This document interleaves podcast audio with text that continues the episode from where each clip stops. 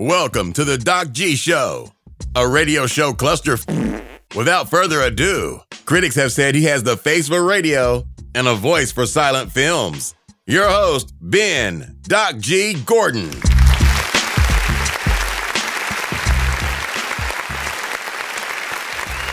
And we are on uh, the air. Welcome to the Doc G Show. I'm your host, Doc G. With me, as always, the one, the only, Dave Burles Berlin. Say what? What's up, Doc? Ready for another show? Woo! Woo! Headlong into another COVID 19 week, but Dave, So true. I've got big news aside from COVID stuff. You know Thank what the goodness. big You know what the big news is? Sports are back. Soon. No. No. That's Come on, Dave. I got bigger bigger fish to fry here. All right? That's right. I think we need to join the clubhouse. Huh? The clubhouse? That's right. Have you heard of the clubhouse, Dave? No, I'm trying to think of what that could be. Okay, well let me take a step back. Have you heard of the hype house? The hype house. That's right, the hype house. Clubhouse and the hype house. Have you heard of the hype Um, house? No. Okay, well, it's a group of young folks. Uh, These young folks lived in an amazing mansion in LA. And this was where all the dope social media influencers came together and made lit contact for their fly social media, Word. especially TikTok, Dave. It, w- it was hitting different. Yes. Yeah, oh gosh. You have no idea, my friend. No idea. So, uh, the main two. Was this a Uh, show? No, no, well, they just all did their own social media, but their their creative genius came together in this house, Dave, Wow. and the dances they made. Wait, what? So amazing. I mean, my goodness, Dave. Uh, the two most creative ent- entities here were Daisy Keech and Chase Hudson. Chase Hudson, aka Little Huddy. So you know how dope. I don't you know know, how any dope. of those people. Well, but Well, Little uh, Huddy's got to be the dopest of the dope. dopest. Dope, yes. Well, apparently, Dave, there was some dissension in the hype house. Wait, what? Yeah.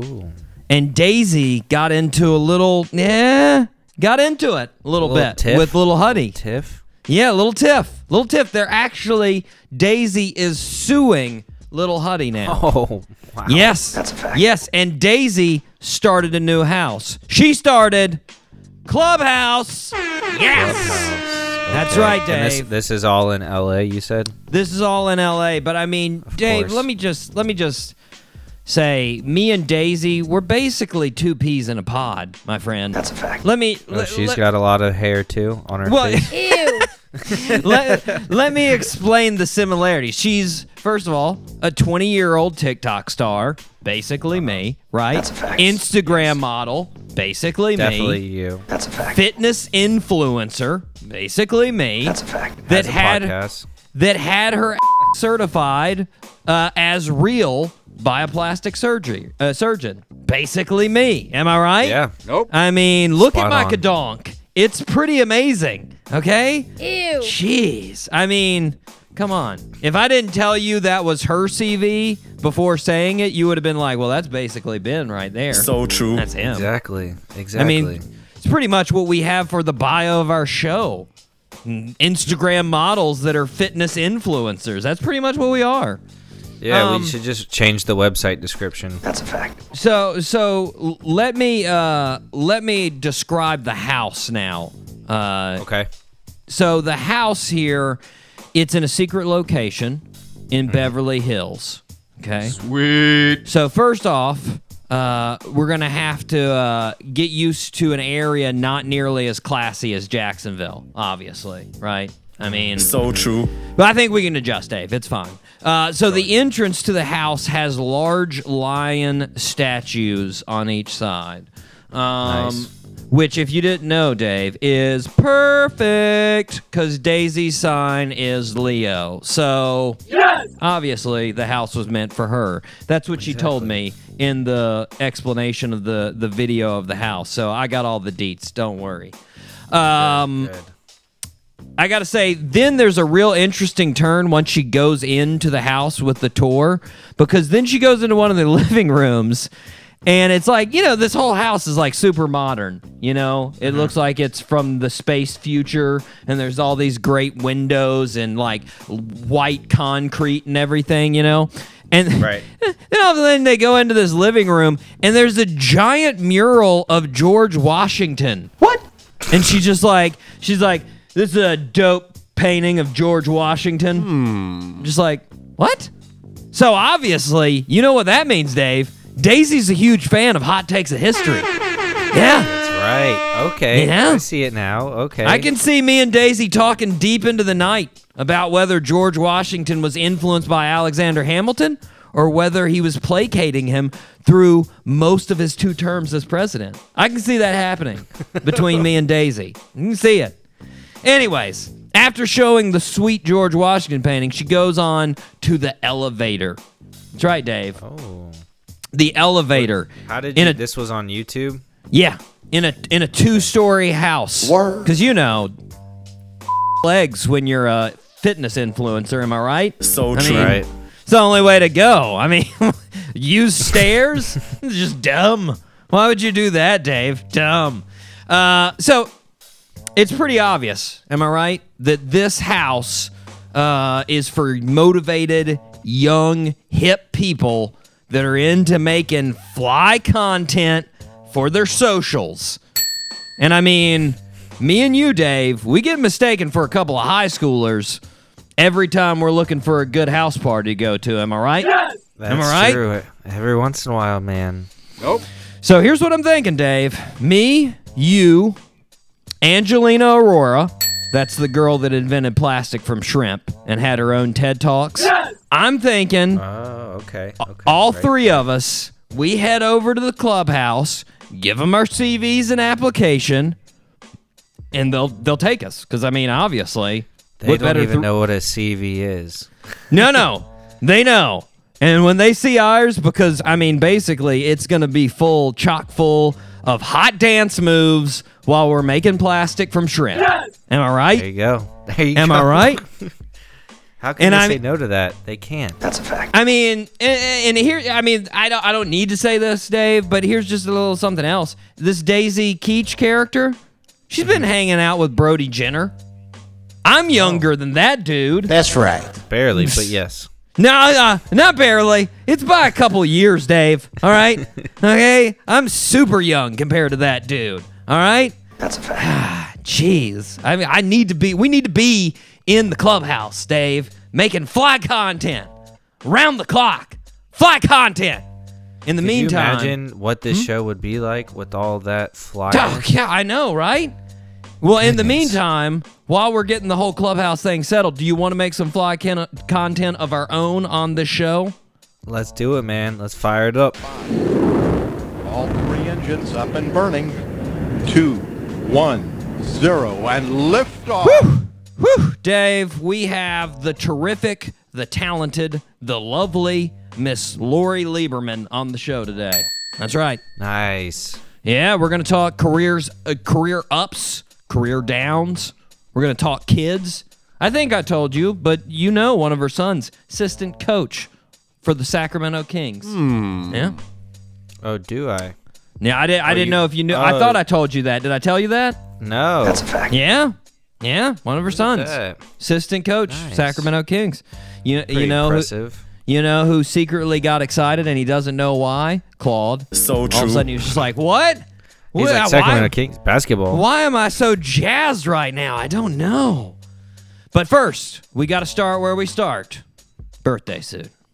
All right. Happy birthday, Mr. President. Dave, I'm not going to sugarcoat it. I don't know if you'll get any of these. Damn. it's Um, one of those. Yeah, One of it's one of those those days. one of those One of days. those days, man. All Jeez. all of them. It's it's gonna be a stretch. Like I looked for like I looked for basketball. I looked for football. I looked for some kind of sport content or super famous. Couldn't find anything. Nope. Couldn't find anything. So here we go. Wasn't, wasn't meant to be. Uh, well, here, here's uh, I will say uh, uh, I, I think this is a pretty well known fact, but the husband of the uh, first birthday suit wearer played football at uh, Michigan. So Okay. there you go. Anyways, born on say what? no, no, hey, guess, Tom Brady. Obviously, we'd have a big shout out for him if it was his birthday. Come on. No, Um, it's Gisele's birthday. Yeah. Oh, that's right. I forgot. No, God, I'm dumb. Anyways, born on April 8, 1918, in Chicago, Illinois. Her family moved for a short while to Colorado and then to Grand Rapids, Michigan, where she grew up and graduated from high school. After school, being an accomplished dancer, she continued to study at the Bennington School of Dance in Vermont. She ended up dancing in uh, New York City and danced at Carnegie Hall. Uh, after several years, she moved back to Grand Rapids, and in 1942, she married William G. Warren. That's not the football player. Nope. Um, oh, okay. I'm like, huh. however, however, they were only married for five years. After that, they divorced in 1947. She married Gerald Ford, a lawyer and a World War II veteran, in 1948. Two had four children together. In 1973, her husband was appointed vice president after Spiro Agnew resigned.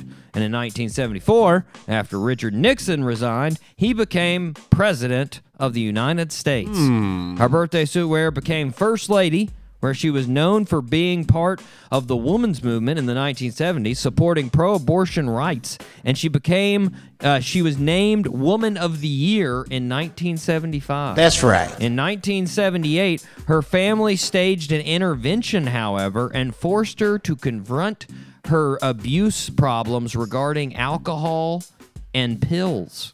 Yeah. As a result, she made a rehabilitation clinic in 1982 with her name That's a fact. uh, for treatment of ch- chemical dependency. Sadly, our birthday uh, suit wearer died in 2001 at the age of 93, but her clinic lives on. Name that birthday suit wearer. dang it. Um, Ford's her last name. That's correct. You got that. Margaret Margaret Ford. Mm, That's a good guess. That's a good guess. Betty. Betty Ford Clinic. I know you've heard of the Betty, Betty. Ford Clinic. I know you've heard of it. I never? Word. Oh man, Where is that it? is- Where is that it? it's in it's in uh, it's in Los Angeles. Well, I don't know if it's in Los Angeles. It's in California. It's close to L.A. So true. It's Nah. It's where a lot of the stars have gone to seek treatment for their abuse of either alcohol or other substance. It's very it's very popular with the stars, and very uh, a very good number of stars have successfully treated their issues at the Betty Ford Clinic. And Betty Ford was the Woman of the Year in 1975. Fantastic. Dang. Betty Happy Ford. birthday, Betty. She would have been 102 Jeez. had she Goodness lived gracious. to I mean she she did live to the age of 93 so pretty impressive regardless but there you Very go true. Betty Betty Ford in the in the in the annals of of uh first ladies there Dave. A little bit to put down on your info there. Not a lesbian to know. She was not a lesbian. Nope. so she is not one of those to put in that. Don't put her in with Rachel Maddow and and Megan Rapinoe. Not in that I was category. gonna say I- there's a there's a list of those first ladies. Yeah, no, no, uh, there's not a first ladies. I don't know any of them that were that were outwardly lesbian. No, um, maybe some that were closeted, but not outwardly. Anyways, we have derailed. Happy birthday to Betty Ford. Dave, are you ready to rip some headlines? Let's rip it, man. It's now time for Rip from the Headlines. Okay, Dave. Uh, our first story comes from TMZ Sports. Sweet. So, as you mentioned, it's been rough times for athletes. Am I right? Yeah. Man, But- having to give paychecks back and stuff. Poor them. But it's also been some tough time for announcers. You know, Oh, I didn't even think of that. Yeah, well, any Yeah. sports team employee. Yeah, and and I've noticed, and and a lot of people notice these guys. They're they're they're now starting to announce everyday things. ESPN released a video of like Mike Greenberg or Mike, uh, uh, yeah, uh, and and Seth Greenberg and uh, just a whole bunch of their commentators uh, commentating on normal things. Word. You know, That's funny. yeah. That's funny. Well, do you know Joe Buck, who's from Fox Sports? Yeah, I Joe know, Buck. I know Joe Buck. Yeah. Yeah, Joe Buck. He uh, he does a lot of different things. He does uh, football, basketball, baseball. Uh, does a lot of play-by-play action, and he decided that he would jump in on this too. And so he decided that fans would pay to submit videos for him to do play-by-play announcement uh, uh, analysis, but the money would go to charity, right? So Oh, he would do so he would he would you know whatever they wanted, and he would pick out of the ones that were submitted the ones that he thought were the best, and then commentate them. And so far, he has done uh, a dude making chicken wings. He commentated that one. Uh, This is he- on like Facebook or on Instagram or something. I think on Facebook and YouTube both. Yeah. mhm. okay. And uh, a couple of uh, a dart athletes, so some folks playing darts. He commentated, and then Nice. some, uh, some also some kids playing sports. Obviously, he did that. Uh, well, last it. week Joe was on KMOX uh, radio, and he said, Mm-hmm. "I've had a couple submissions from, let's say, a man and a woman Word. that just didn't seem Oh. appropriate to put my voice to in this stage of life. Maybe maybe Oh my later in life, but not now. So apparently, What is that? exactly. So apparently, people have been sending Joe Buck sex tapes to Yeah. play by play. Dave. Ew. Um, no. So two. Let's let's let's do the first, which you said. What does that mean? Like, what is Joe Buck saying? So later in Once life, he's the old creepy guy. He's okay With it. Exactly. exactly. Why would it make it better if some like 70 year old dude's narrating sex tapes? Like, yeah, this is looking nice. Like, that's even creepier. Great Like, technique. weird. And then, what? Who are these ladies and, and man friends that are sitting around like, you know what would be awesome? If we had a pornography narrated by Joe Buck. Am I right? Why wouldn't What that an be anniversary great? present. Like that's and then what are you gonna do? Are you gonna watch it by yourself or are you gonna give it to friends and be like, hey, check this out? And they're gonna be like, we don't wanna see that. Look Keep what it to we your- did. Ew. Keep it to yourself, pervs. Like so weird. So bizarre, Dave. Okay, uh, another sports related topic. Uh, this has got a little bit of COVID, a little bit of sports. So Okay, uh, this one's from USA Today. Dave, you're aware that Coach K of uh, Duke University, he has a uh, radio show, correct? Did you know this? Oh no, I didn't. I Yeah, bet he'd be it- good on radio. It's slightly more popular than ours, and it's aggravating, but it's fine. Um. But we Anyways, like him, so it's okay. it it's called Coach K's Basketball and Beyond, and I got to be honest, he does a lot of Beyond. He doesn't really talk too much sports on there. I've listened to it a couple of times. That's a fact. well, good. People want to see that different side of him, you know. Yeah, well, it's good to know that he's not a robot. That's for sure. Yeah. that- Um, well, there there was some thoughts he could have been. So true. Still, I still wonder sometimes. Um, Yeah. But, anyways, uh, he's he's been talking about the coronavirus, and on Mm-hmm. a show, uh, he brought some experts in, and he didn't just bring Oh. in like experts. He brought in the expert. He brought in Anthony Fauci, Word. who Nice. I'm sure listeners are fully aware he's the director of the National Institute of Allergy and Infectious Diseases. He's the guy that's, you know, been giving all the information on how to protect yourself at pressers and everything like that. And Right. so, Coach K, uh, in this interview, asked him to break down the coronavirus as a basketball game. Hmm. And he was like, So, what quarter are we in, Dr. Fauci? And he said, We haven't even reached halftime yet. Jeez. You know? Which, Yeah. I mean, is a cool breakdown. Thanks, Dr. Fauci. But after I started thinking about it, I was like, don't you have more important people and more reputable media sources to talk to than Coach K? Hmm. I mean, we're not fighting Villanova here. It's a virus. Nope. All right. Like, Well, you know, I've seen Fauci on like a lot of random podcast. Like he was on like a Barstool Sports podcast. I yeah, think. which, which I exactly like. I mean, come on. Like, no offense to Dude, that- Coach K That guy's Bar- net worth has have to gone up. And, well, no offense to Coach K or Barstool or anything else, but I think even me and you are more equipped to talk to Fauci than Coach K. I mean, at least both of us have postgraduate degrees in health-related fields. Right. What's Coach, what's Coach K got? Come on, man.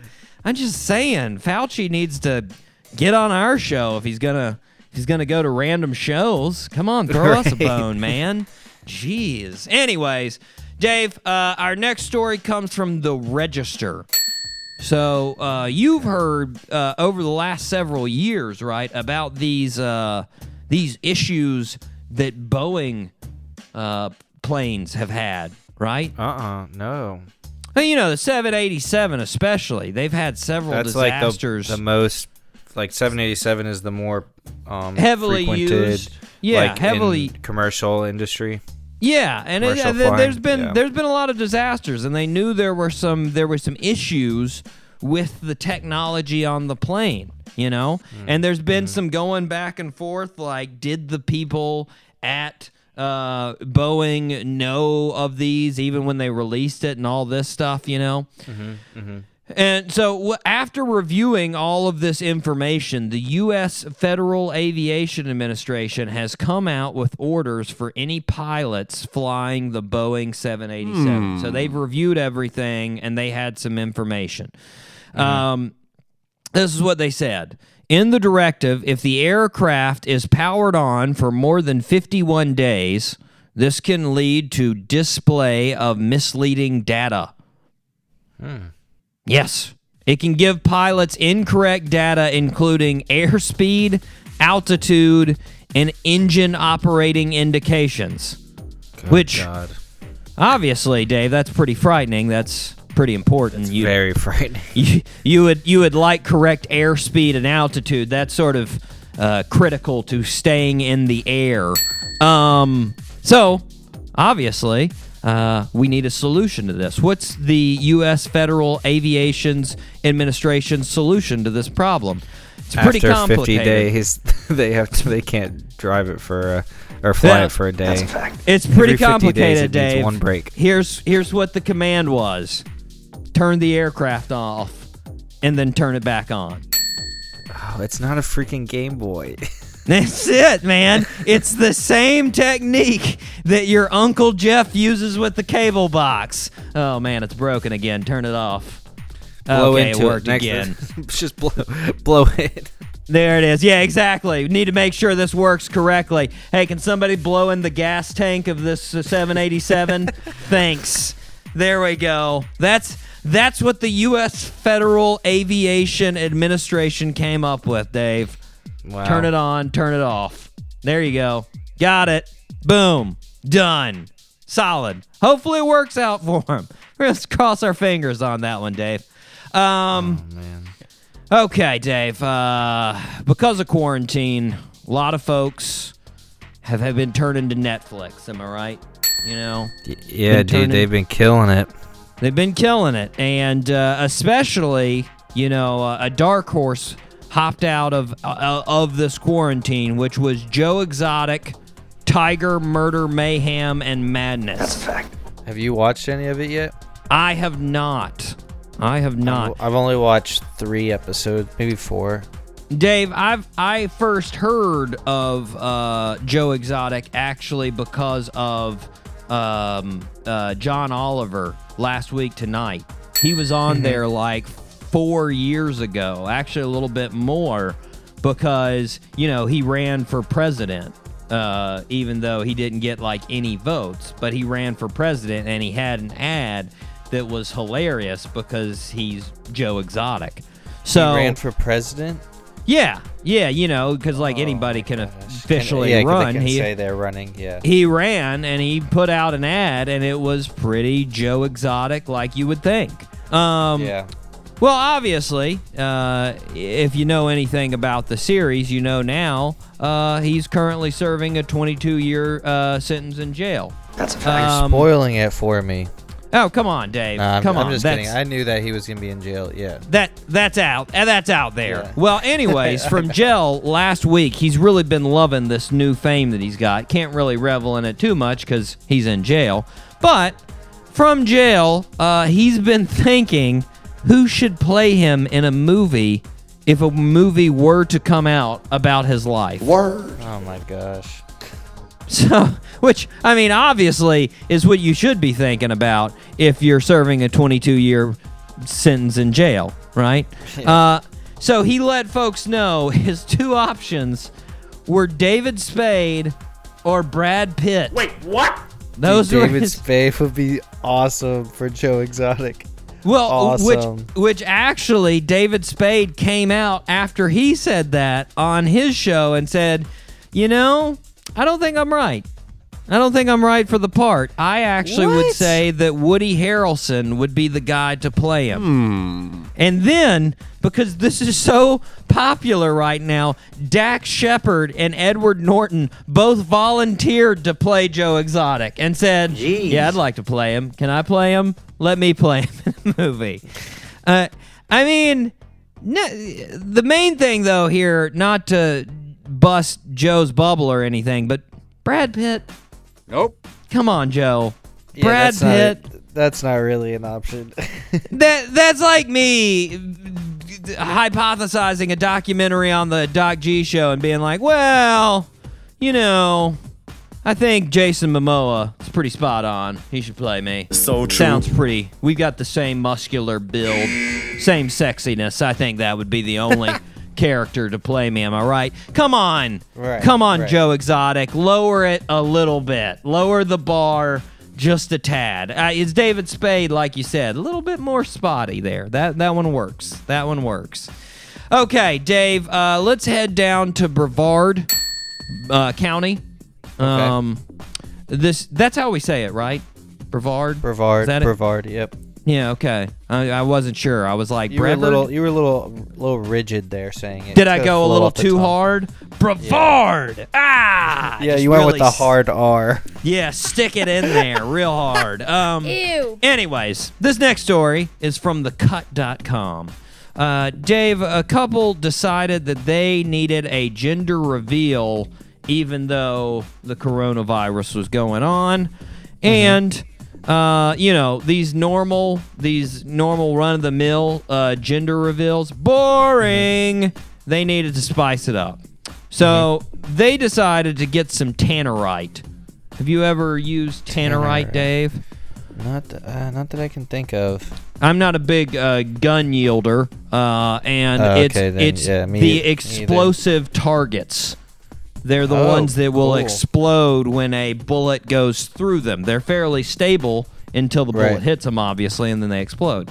Uh, well, being as it hadn't rained in the general area for several weeks, when they shot this tannerite, it started a brush fire and caught the woods on fire. Luckily, unlike the gender reveal three years ago in Arizona, this one only caused 10 acres of damage. Apparently, there was one in Arizona that I didn't hear about three years ago that caused mm-hmm. 47,000 acres of damage Jeez. from a gender reveal fire. Oh my gosh, that's But- awful. I mean, the main thing though that I gotta ask here is just why do people want to do gender reveals? Like, I think it's kind of fun. I just don't get it, Dave. I mean, you know. yeah, know, but you I'm don't a- like weddings either. or, Well, like any of this that is even worse than a wedding. right. Like, this so that's is- why you don't like it. This is even worse. Like, I mean, like I don't care what gender your baby is. Nope. And you blowing up some explosive isn't going to get me more excited about the situation. Nope. Like I'm not going to be like, "Oh, you know what? I didn't give a shit about your baby until I saw blue smoke going up over there." Now, woo!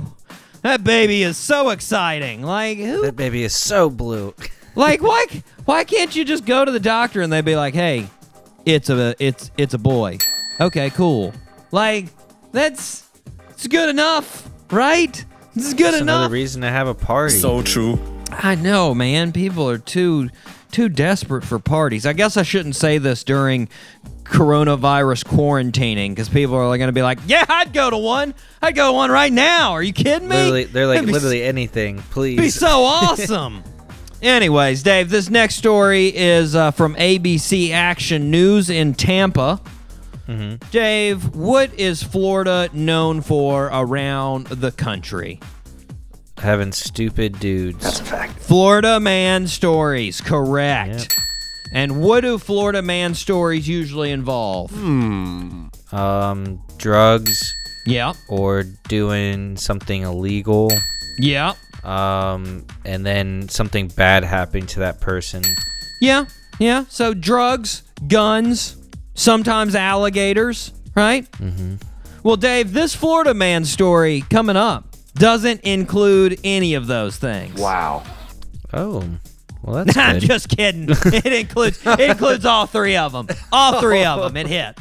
Um, so Seminole County, uh, the authorities had been tracking a stolen car for some time, right? And on Friday, they finally caught up to the car.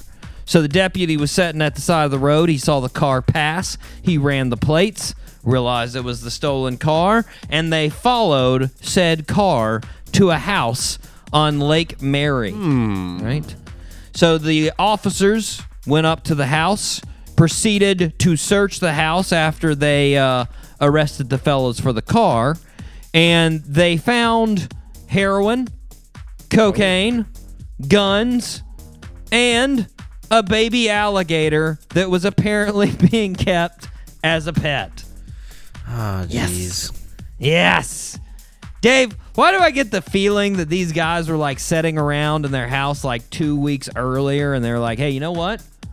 If we get busted for these car and drugs now, we'll just look like boring, average, run of the mill, whole country thieves. We won't do our state proud. You know what? We should get a baby alligator. So true. That way, if we get caught, we'll do we'll we'll have Florida credentials. You know, we should probably get a baby alligator. That's a fact. Yeah, let's do it. Like, why would you have a baby? You do realize those things can grow to 18 feet. What are you going to do with an 18 foot alligator? Like, you do not have. 18 feet. Oh my god. Yeah. Now that's insanely big. Most of the Yeah, ones that's in- like the biggest one. that's the, mainly in cap uh, captivity. They grow to like twelve. You know, is like the big big guys. But I mean, you know, even on uh, swamp people, they they'd catch ones that were like fifteen on a regular basis, fourteen on a regular basis. That's a fact. So I mean, you know, what are you gonna do with that thing? It will eat you in the middle of the night. Totally Literally. eat you. No good, Dave. No good. Dave, uh, this next story from the Scottish Sun. Okay. D- Dave, I've got some good news. Despite everything going on, coronavirus wise, there's still great research going on. Good to hear. Good to hear. Researchers in Scotland at the National Library of Scotland have found the earliest use of the F word in writing. Word. Yes! Oh, wow. Yes. Researchers Writing. found a manuscript written by a student. Um, I'm going to go with George Bannatyne. Bannatyne. Uh, in 1568. Jeez. And uh, 1568. 1568. 432 years ago, or 52 years ago. 452 years ago. Wow. They found this during a show that was actually being filmed in the National Library. And uh, the show host, Cora Bissett, said it may not make a tourist trail, but in our National Library, we have the first written F word in the world. And you know what? I think that's something to be proud of. I'd be Yes, proud of indeed. So true. Yes, indeed. Good job, Scotland. First F word. Show it off. I mean, 450. That guy was ahead of his time. A trailblazer, George I want- Bannatyne. I, I need to know. Can you? Can we do a follow up on Okay. what like how it where like the origination of the word? Well, I did see the origination and what it was supposed to mean, but I'll come back to you with that. And I do believe it was with two K's. It was Oh. spelled with two K's, but they Ooh. they said that that was still in the original Close enough. content of the word Right. and what it was meant to be, and eventually it w- went along with the rest of the language to a CK. So there you go. Listeners, we're in for a treat next week. There you go. Follow up. Follow up. Previously on the Doc G show. Uh, Dave, this next story, last one from Michigan Live. So I'm guessing you've never seen a bear in the wild. Is that correct? Um, I've seen like a very small black bear. Okay. In the Poco- in the Pocono Mountains, Oh, nice. Um, nice. but but not. Not I in mean, it was like scary enough to see it and like just be like, okay, I'm gonna keep my distance. yeah. But I Yeah, didn't see like Mama Bear. You know. They don't rumble around too much in Florida. I mean, they're they're here, but they they really stay in the, in the the wild In areas. the deep, deep. Yeah. Yeah. Uh, well, back at my parents' home, actually in Virginia, you get bears all the time, man. I actually saw two black bears last May. Going at it. No, they weren't Fighting going each at it. One of one of them was just he. Uh, me and my dad were walking down the road, and he just cruised in front of us on the road. He was like, "Hey, what's up?" Word. Just kept on walking. And then one of them, I was out petting my parents' cat on the uh, on the porch, and all of a sudden the cat, you know, because obviously animals, they're aware. All of a sudden it shot up Oh, and yeah. just looked around like, "Oh my sweet Jesus!" and ran ran around the house, and I was like. What is she doing? And then I looked up and was like, "Oh God, that's a big bear." That's a fact. Um, and he just cruised down to the woods. He just kept going. But anyways, Right. Dave, you can also see bears in Michigan. And uh, Okay. here's something to know about bears, Dave. They're fans of eating stuff. It's That's like true.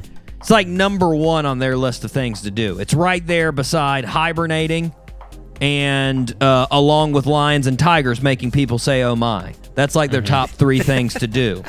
Uh, Well, last week, a homeowner in the old Upper Peninsula of Michigan.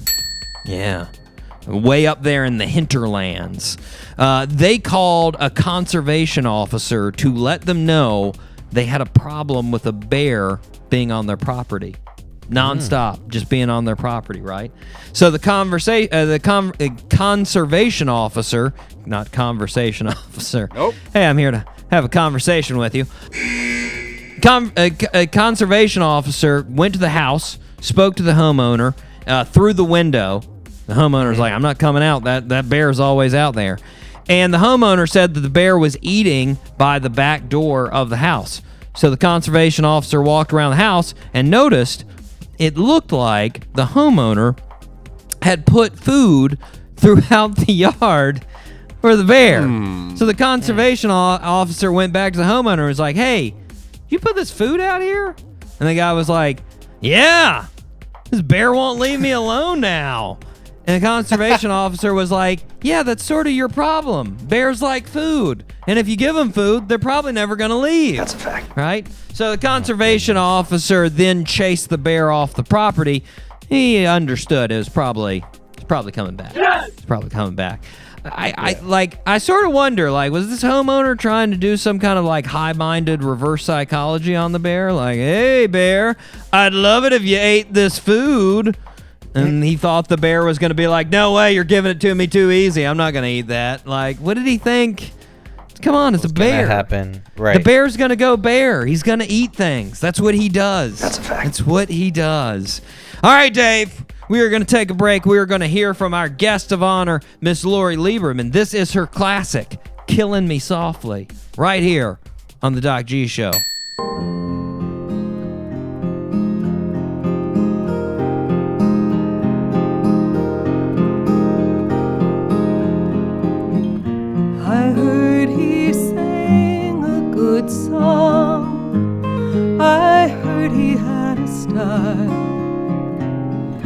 And so I came to see him to listen for a while. And there he was, this young boy, a stranger to my eyes, strumming my pain with his fingers, singing my life with his words,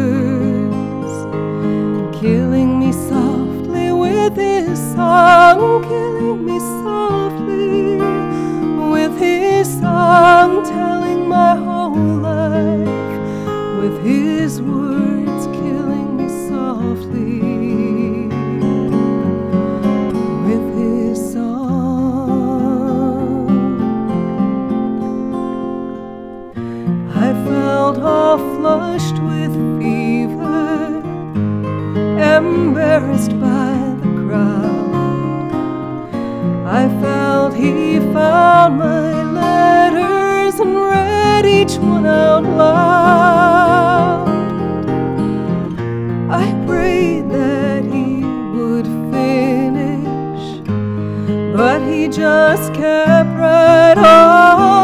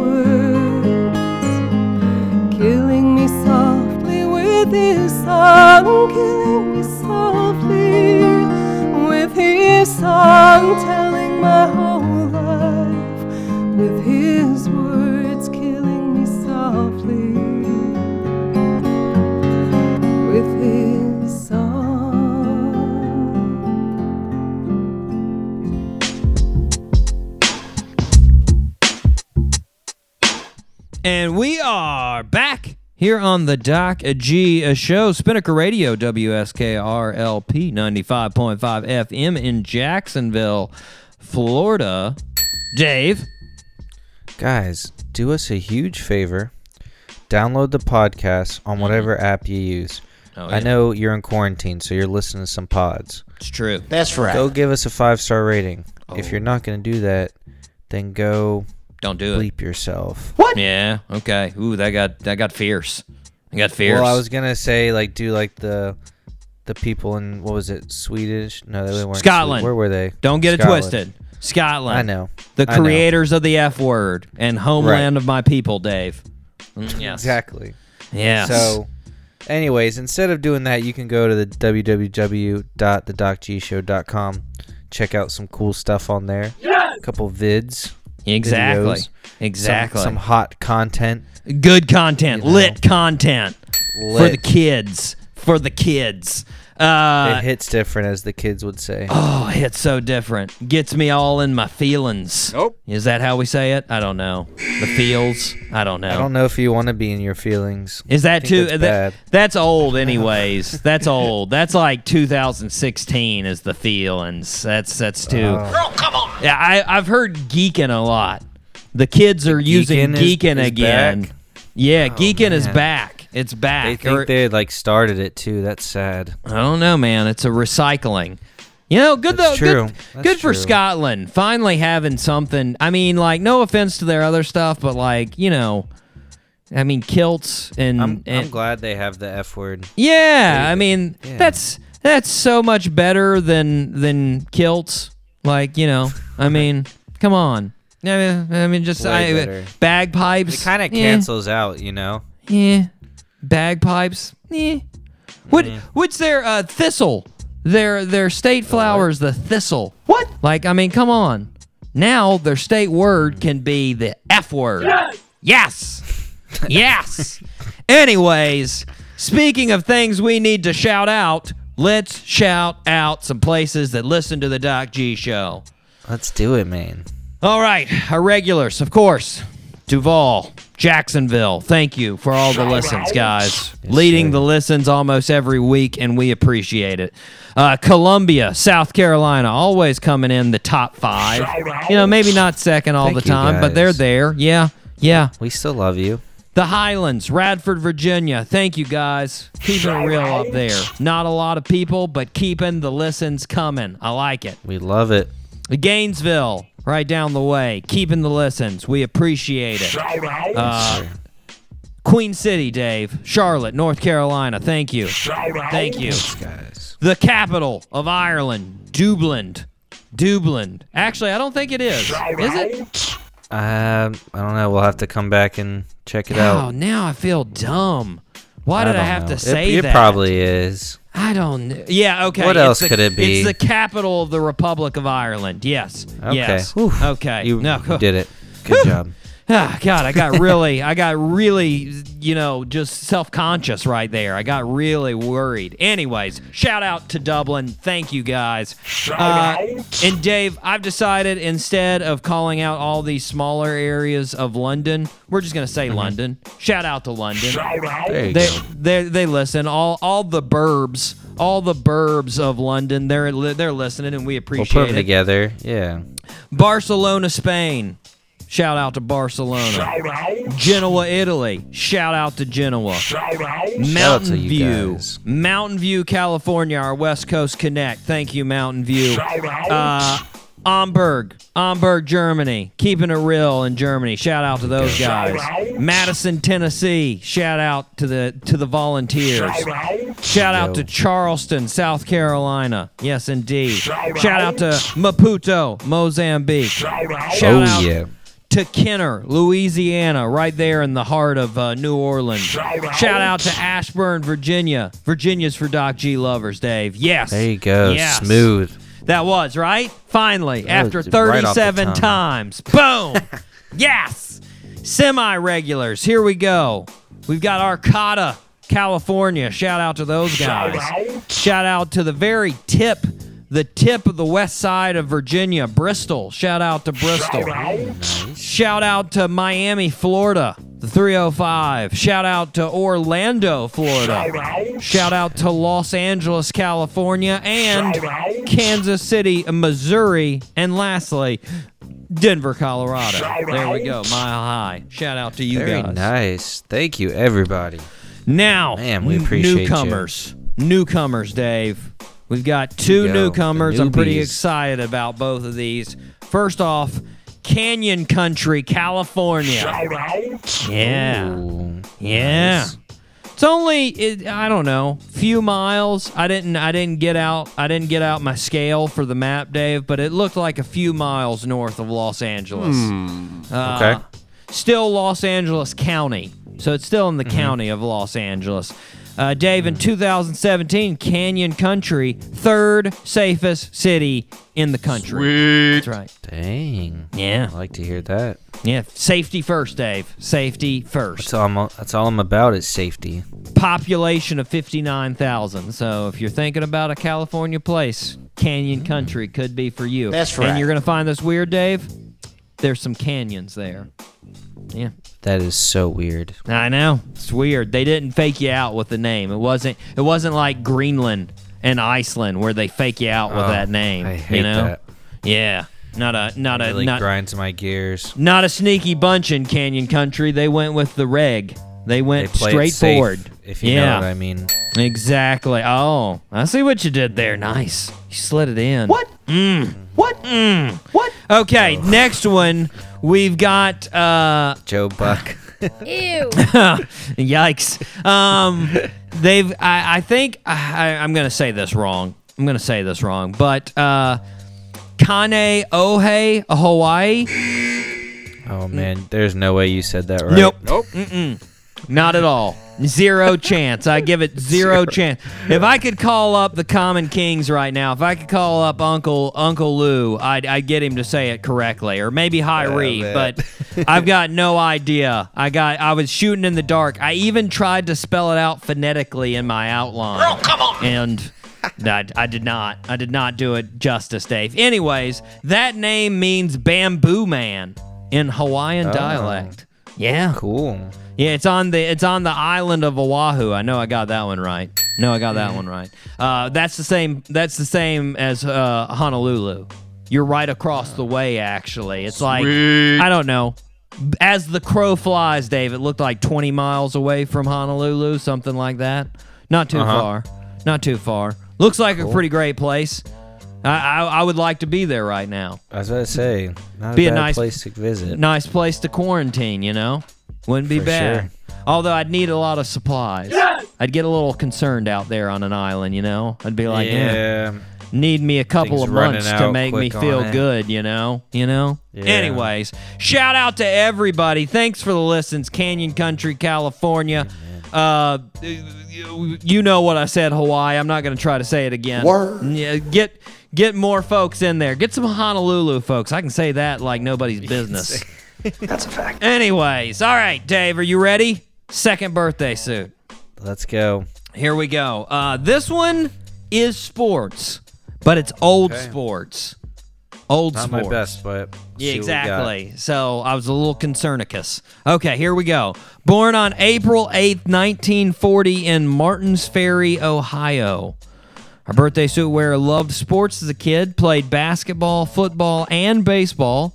He ultimately What ended year, up What year did he say he was born? 40, 1940. 40. Okay. He ultimately ended choosing basketball, though. When he got to college, he ended up being uh, good enough to get a scholarship to Ohio State, where he roomed with future coaching legend Bobby Knight. So true. They won the uh, the NCAA title in 1960. After college, he was drafted by the Boston Celtics and and the Cleveland Browns. Wait, What? the football team drafted him even though he hadn't played football since high school. High school. They were just like, you know what? He's probably still pretty good. yeah, like- he could do it. How how good you got to be to be that dude? Wish I was that dude. Anyways, he decided to go to basketball, which was a good decision. Had an amazing 16 year career with the Boston Celtics. He was a eight time NBA champion, a 13 time All Star, an 11 time All NBA player, an eight time All Defensive Team player. His number 17 was retired by the Boston Celtics, and he's still number 16 on the all time NBA scorers list. Wow. Name that birthday suit wearer. Hmm. Um, is it? I'm thinking of the old like power forward. He's the white guy. Is it Kevin? Oh no, no, you're you're way too late. That's 80s. That's 80s Celtics. This is 60 Not- Celtics. Okay, that's Kevin McHale. Kevin McHale. Okay. Yep. hmm um, This was at the same time as Bill Russell. It's not Bill Russell. yeah, that's what I was gonna say. It's not Bill Russell. no. Um, It was his counterpart. Yes. Hmm. Yeah. John Havlicek. John Havlicek. Yeah. Mm-hmm. dang. Yeah, man. I mean, Good not call. not a big name, you know, not But, a a, big. but a, a recognizable name. But it's a recognizable name, and I mean, good lord, that whole team.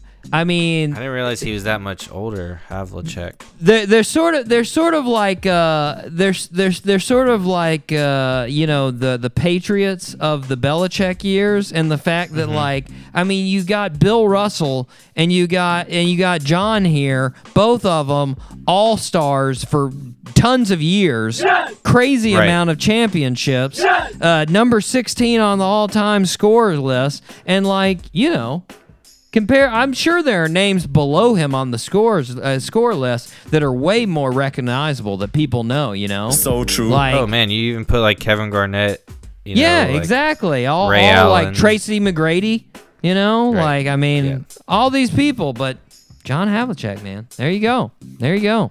Dang! Happy birthday to him. Now I think, hold on, I think he just recently died. Pretty positive. Oh. Yeah, oh. yeah. L- last year, Uh, not even a year. April twenty fifth last year. Oh yep. man, R.I.P. Yeah, in in A Jupiter, legend. Jupiter, Florida, man. Jupiter, Florida. That's where he died. Mm, Right, right down, Better right down the Boston. road from us. Yep. Uh, anyways, happy birthday. Happy birthday to John. Happy. Uh, I actually watched just recently, Every Dave, day. the uh, the uh, Celtics versus uh, Lakers, thirty for 30 mm-hmm. Awesome. Oh, It's got some. It's got some John in there. It's got some Bill Russell. It's got some Bill. Uh, every time I watch something with Bill Russell, I'm just like, that dude needs more credit. Yes. That Oh yeah, dude for sure. He's ridiculous. I mean, he stopped Wilt the stilt. He had 11, 11 rings. Two of those was- rings That he needs won. to come out more. He won as a coach player. A coach player. Crazy. Like what? And not only he was old as crap by that time, and he was still playing. He's like, "What's up?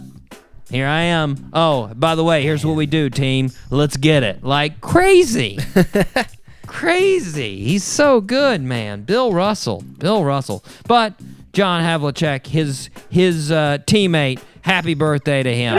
Would have Yes, sir. been would have been 80. Would have been 80 today. All right, guys, we are going to take a break. We will be back with none other than Lori Lieberman right here on the Doc G Show.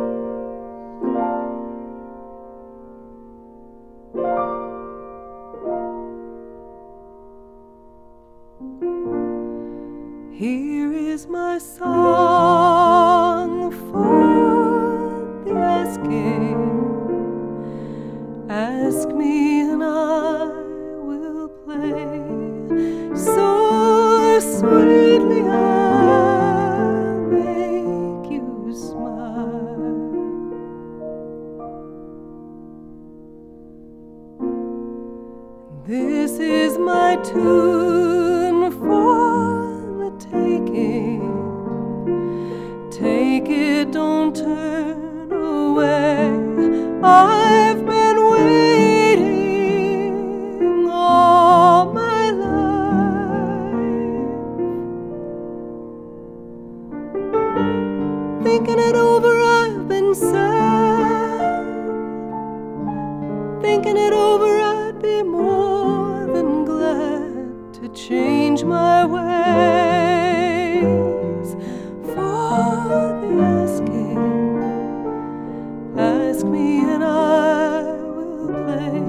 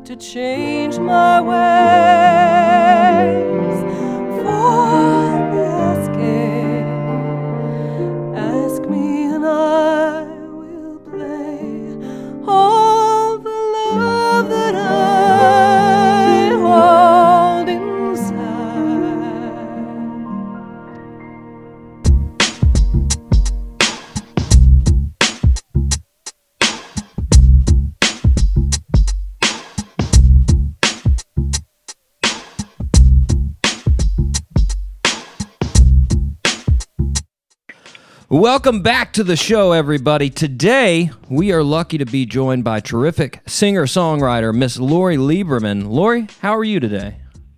Oh, hi. How are you doing? I'm doing Very good. nice of you to contact me and Yeah. lovely to speak to you. Yes, yeah. So let's jump right into it. Let's uh, take the listener back. Uh, you grew up uh, in both Switzerland and California, a little international there. Um, how long did you live in Switzerland, and what type of like impact did that have on your future career? Oh, wow. That's an interesting question. You know, I don't think anyone's ever asked me that, but I'm dying to talk about it because, um, you know, because it's about me. so, you know, I was, you know, I was born in Los Angeles. My father was a chemical engineer who invented um, a kind of textured coating for the outside of houses that was sprayed from a gun, and he was a Wow. great salesman and a very smart guy. Um, and he his name was Ken, and he his company was called Kenitex. Yeah. And when I was eight years old, he he wanted to um, see if there could be any um, international benefit to to moving us over there, and so he picked Geneva, Switzerland, and we moved there with the thought that we'd be there for a few months. But um, once we were there, we wound up staying pretty much until I was um, 17 years old and then went on Wow. to college. And, you know, it was a totally different lifestyle, of course. Um, again, I went from, you know, palm trees and, um, uh, hair curlers to, um, you know, briefcases and um, uh, uniform and Swiss schools Yeah. you know, immediately had to learn French in, you know, at, at eight and nine years old in order to just communicate with a with a schoolmate. Yeah. Um, and it was, um, you know, it was a, a interesting time. Um, and every few years, we would come back to Los Angeles, Mhm. and uh, that was a major culture uh, culture shock. Um, My cousin would meet me at the airport. She was a little older than me. Teach me the latest dances, and uh, buy bring me clothes that I would actually change into at the airport, Oh, so. I'd look cool. Un- undercover. I I, was about to say then- undercover. You got man. Your cousin's looking out for you. Yeah. Yes. I know. And I sort of invented a life here for a few months and then went back and invented my life and my experiences in Los Angeles uh, that I was the most popular kid, which of course was not the case in LA. no one knew who I was. And most of my life it was say hello to Lori Lieberman. She's going to be in our class for a while. So I went to many, many different schools. It was a a, a, a very chaotic um, childhood and a, really a split screen kind of a thing. But what the impact that I think it had mostly on me was that I I was pretty much in the in the role of an observer mm-hmm. pretty early on, and I you know began writing in my journals way way way back. I still have them actually from when I was nine nine years old Wow. and um, not that they're that fascinating, I might add. you know, like some of them were. Uh, my parents didn't have the greatest marriage, and so some of them were like, um, "Today we went to a restaurant. Mommy and Daddy got in a fight. Mommy left, and we ate her spaghetti." Well, at least at least you wrote down the important part. You had the spaghetti, and that was good. right, right. Oh my God! But um, and also, you know, my musical influences were um, very different from the ones I would have had had I remained in LA. Yeah. I listened to a lot of uh, French singers um, and Dionne Warwick, who was very popular in, Gene- in Germany, actually, which kind of um, sort of we found a lot of her records in in Geneva, Switzerland, and um, then the Bee Gees, and um, uh, my sister though went off to college. And when she uh, in Maine, and when she came back, she brought with her some albums. Mm. It was kind of like that movie, Almost Famous, where Yeah. the, the remember that scene where the older sister leaves, Gives them all the records. Yeah. Right. That's what my sister did for me, and Nice. and opened up my world, my world to Tom Rush and Judy Collins, Joni Mitchell, and I had already been playing the guitar for many years, and and um, so this kind of solidified pretty much the kind of music that I thought I wanted to do. Nice. Well, so uh, right now, if you go to Spotify and you look where your listens come from, uh, it, it it's mainly Europe. You know, uh, the top five: Netherlands, Spain, Sweden. Uh, do you think there's any connection between you growing up part time in Europe and now the connection you've made with European listeners? Hmm.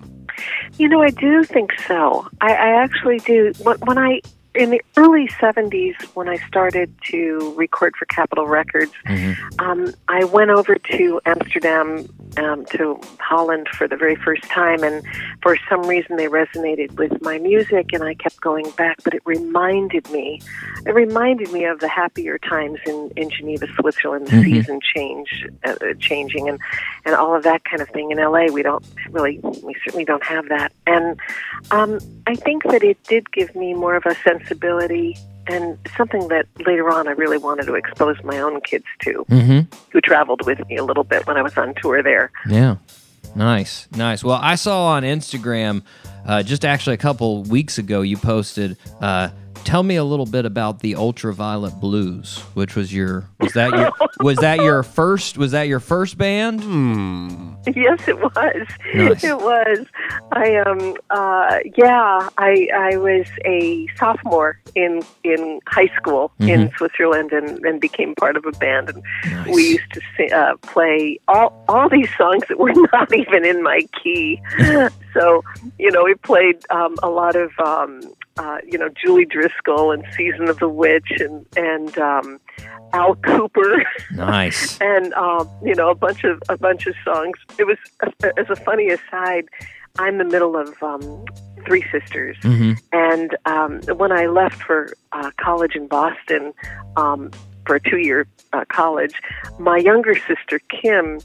Um, um, they assumed the, the musicians who were still in Geneva assumed that because her older sister Lori could sing, that she could sing, and so without any audition or anything, they had her come up to you know and and and sing at a school dance. Uh-oh. No, no rehearsal, Uh-oh. nothing. But Kim, who is an amazing artist but has no no musical ability, um, they were playing, you know, Nights in White Satin, and Kim went Nights in White Satin, and they said Kim, Kim. She goes, what, what? They go hum, and rest of the time, oh no she ruined the moody blues oh no yeah, I know. oh no the Nights in worst White Satin. I know. So you you mentioned it. You went to college in Boston, uh, Pine Manor College. Uh, how, Yeah, that seems. yeah. It seems fairly, you know. I mean, it's a very small school. How did you decide on that school, and did you go for music? Well, I didn't really decide. I was so bad in school, and I have to say, no fault of my own. We had no SAT testing um, practice or anything in, yeah. in Geneva. Of course, that didn't stop my older sister, who was brilliant and went to Boston University.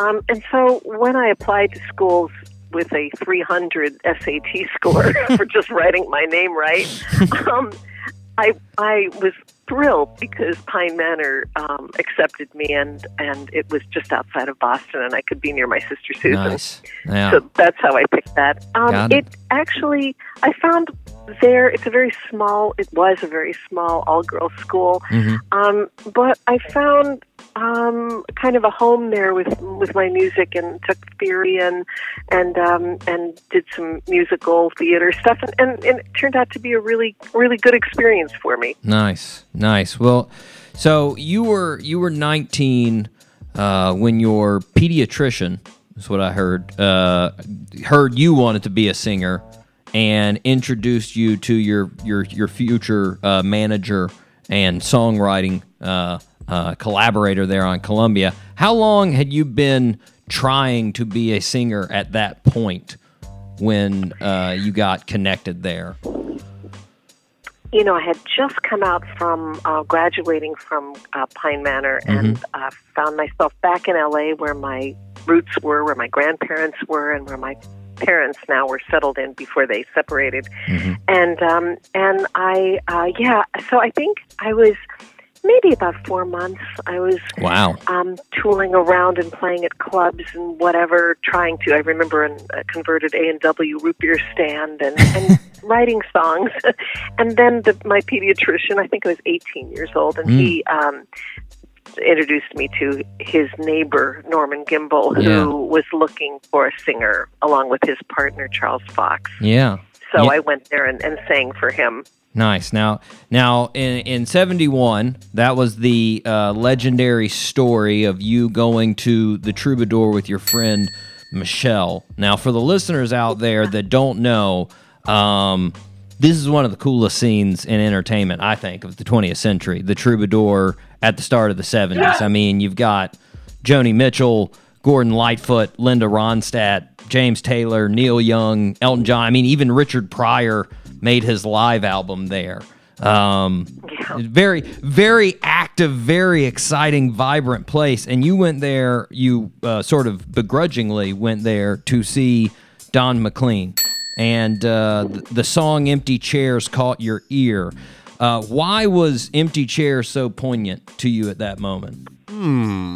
It was poignant to me because my, um, you know, my my manager uh, Norman Gimbel, um, who was well about twenty years older than I, um, he he uh, and I had begun this uh, personal relationship, and it was a tumultuous one. It was in secret. It was um, an up and down thing, and we were going through one of our breakups when my friend Michelle took me to the Troubadour, and Empty Chairs just spoke to me, and I resonated with it, and it resonated with me so much. I I really did feel like um, you know he was singing directly to me. Yeah. Um, it- was a song that spoke about coming home to an empty house, an empty chair, and no one sitting there. And um, I felt really almost embarrassed. I felt the, that the, Yeah. the whole club was looking at me.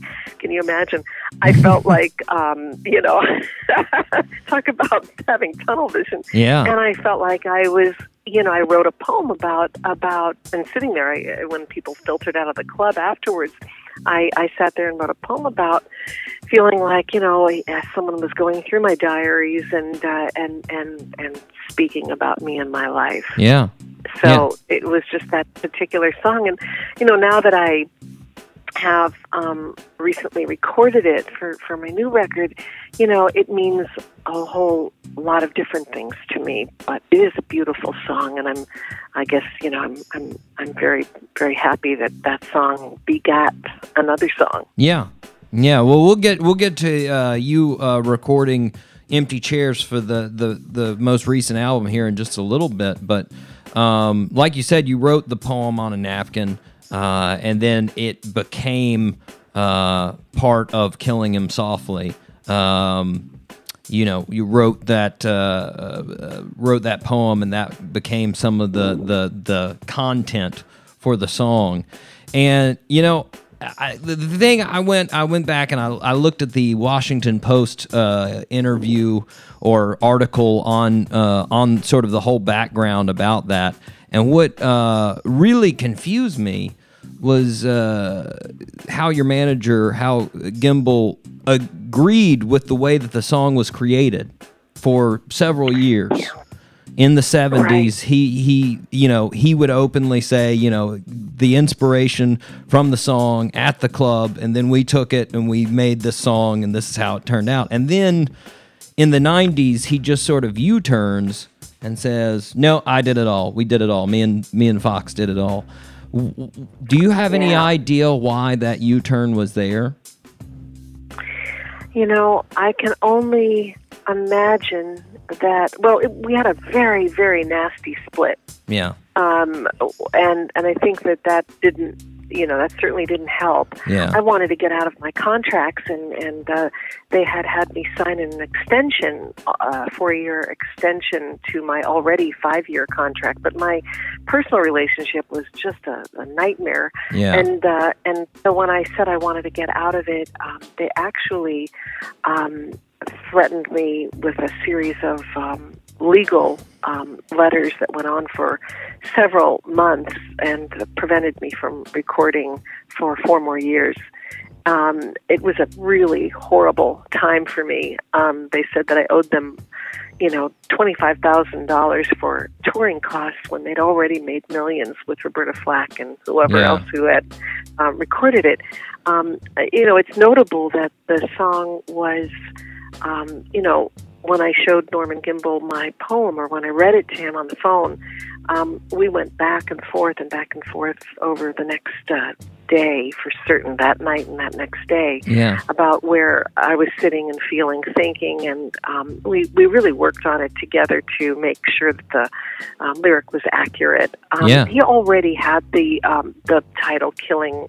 Killing Me Softly with his blues, which he'd found from a book that he'd written, so that he'd read, and so he thought this would be a good idea to put that with this title. And he was a very, um, you know, very smart, very talented uh, songwriter. He had written every uh, as a lyricist he had written you know everything from canadian sunset to believe it or not i love him i love him and where he goes on he wrote all of the um Jobim songs in english Yeah. Go Ipanema. um you know he he was um very crafty hmm and um very um you know a, a, a very great you know lyricist but a very um but very manipulative when it came to me because uh, again uh, going back Charles Fox and Norman they they discovered me and I'm Mhm. very appreciative that they did and they got a deal for me um, with Capitol Records where they were um, the producers managers publishers and everything Yeah. and um, you know they wanted very much to make it sound as though the songs were coming from my point of view, and I was younger. I was Yeah. nineteen, and they were uh, Gimbel uh, was already forty three, and Charlie was thirty seven, and um, i- i- they. Uh, you know, so they fashioned these songs as though they would come from me, and "Killing Me Softly" was one of those. Yeah.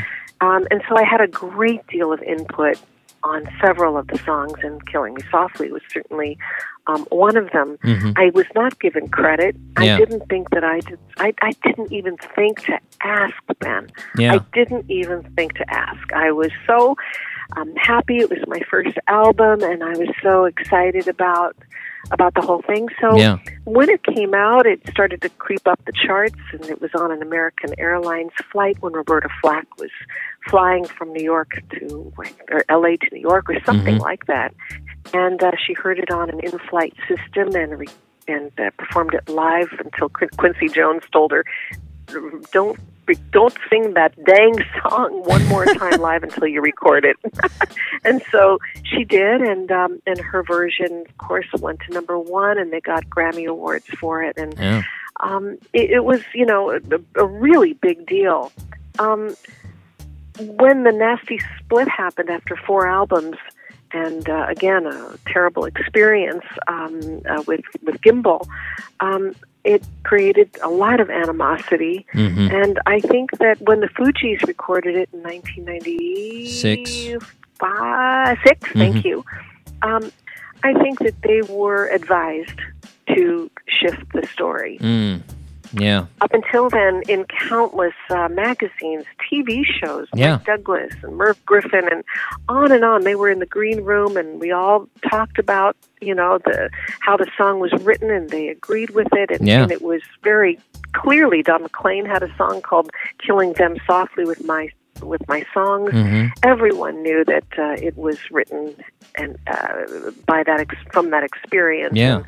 and, and that felt in a way, for me, all those years, it kind of felt okay. It, didn't feel great to not be acknowledged, but then I blamed myself.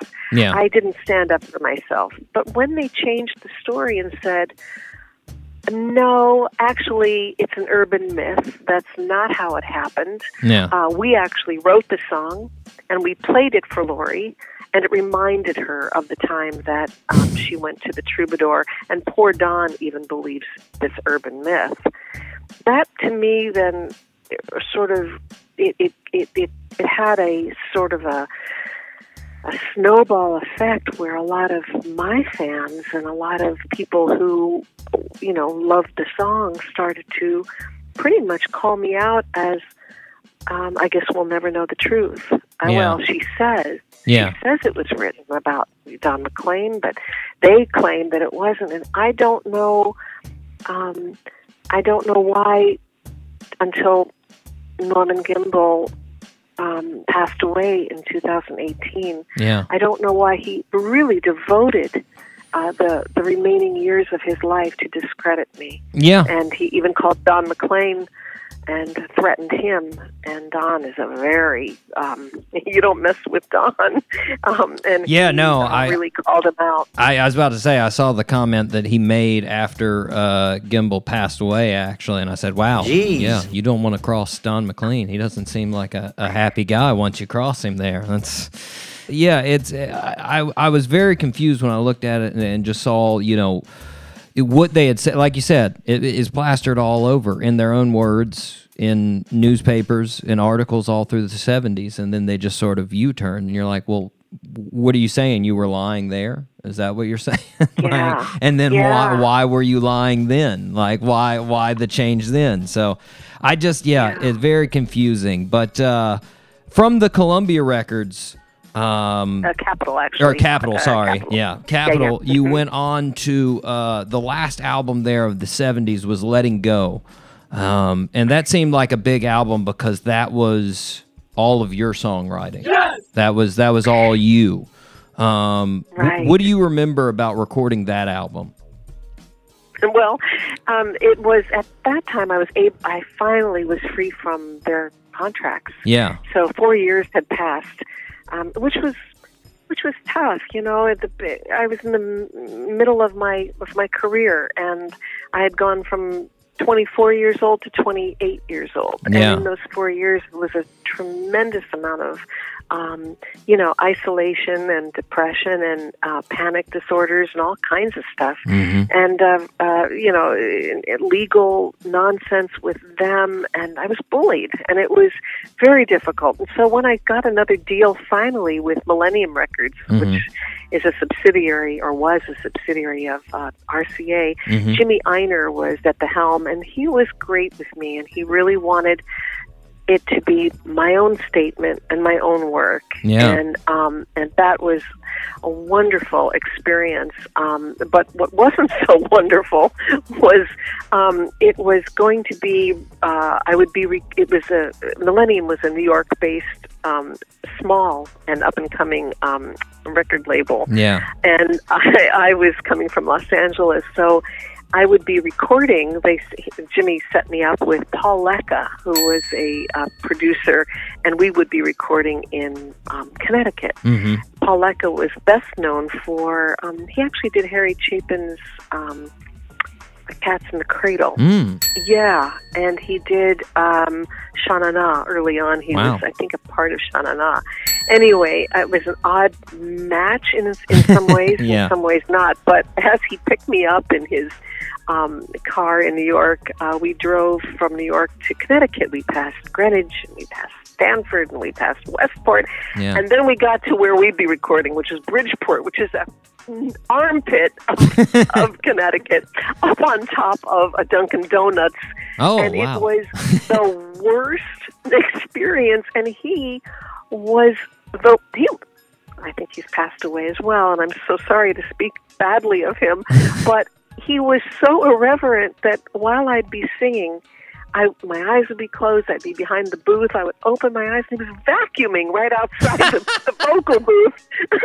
you know, oh my gosh, it was a terrible. Sorry, it's getting a little dusty out here. Whoops. Sorry about that. and the input he would give me would be like, "No, just sing it the way a hit singer would." Well, that didn't help me at all. so it wasn't the greatest experience, and unfortunately, the the record label folded about. Oh, eight months later, and uh, and so then I got out of the business Yeah. largely because uh, the business had changed and my kind of music, uh, which had now turned to music, was now disco. I really couldn't find a place, and I also had a terrible experience. One last, one last little anecdote was um, when I went to see a publisher for the, you know, one of many meetings, and um, and this guy uh, called me into his office, sort of flagged me in. I'd not met him before, and I sat down while he was on the phone, and he didn't get off the phone. He didn't acknowledge me, and I was sitting there, and he was talking about some nonsense about what restaurants to go to, and I just decided. I looked at my watch, and I thought, I'm going to give this like one. I'm going to give this 60 more seconds. And when 60 seconds passed and I was still ignored, I got up and I left. And I never, I didn't really think I'd ever uh, go back to the business. And I, I, I left the business and Yeah. I, um, and I uh, got pregnant with three kids. And my life was um, for the next 10 to 12 years. I was pretty much, um, you know, in the mountains of Malibu. We had horses, and it was a happy life. And I was sort of going to be doing some music for kids and uh, working at Fame. Um, my my then husband um, was musical director, and I helped him out. Um, I didn't think I'd go back until '94 when I did. Yeah, yeah. So I was gonna say, you know, '60s, early '60s, or, or late '60s, early '70s. That was really sort of the sweet spot of your style. Um, you know, a lot of uh, Yeah. a, a lot of sort of what they would call now sort of Americana or folk singing, really, and and singer songwriter stuff. And going into the late '70s, like you said, you start getting disco, and then early '80s, you start getting Quarterflash. Hey, yeah, and you get you get all of these, you know, really polished, really produced songs, which actually not really your vibe. Um, No. And there there's this long gap where, like you said, you had a family. Um, and it's actually as funny as coincidentally I looked at it. It's the exact same gap as the Eagles. The Eagles didn't make anything from ni- uh, 78 to, to 94. And they stay.